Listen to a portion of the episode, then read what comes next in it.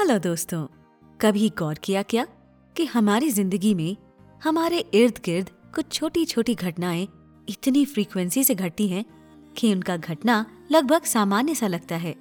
लेकिन अगर गौर किया जाए तो सामान्य से दिखने वाली इन घटनाओं में कुछ बेहद दिलचस्प ह्यूमन बिहेवियर की कई डायमेंशंस भी छिपी रहती हैं, जो अक्सर अननोटिस्ड ही रह जाती हैं।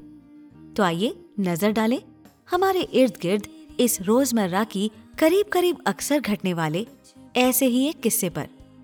कहा? सोच कास्ट पर, तेरी मेरी उसकी बातों के अगले एपिसोड में।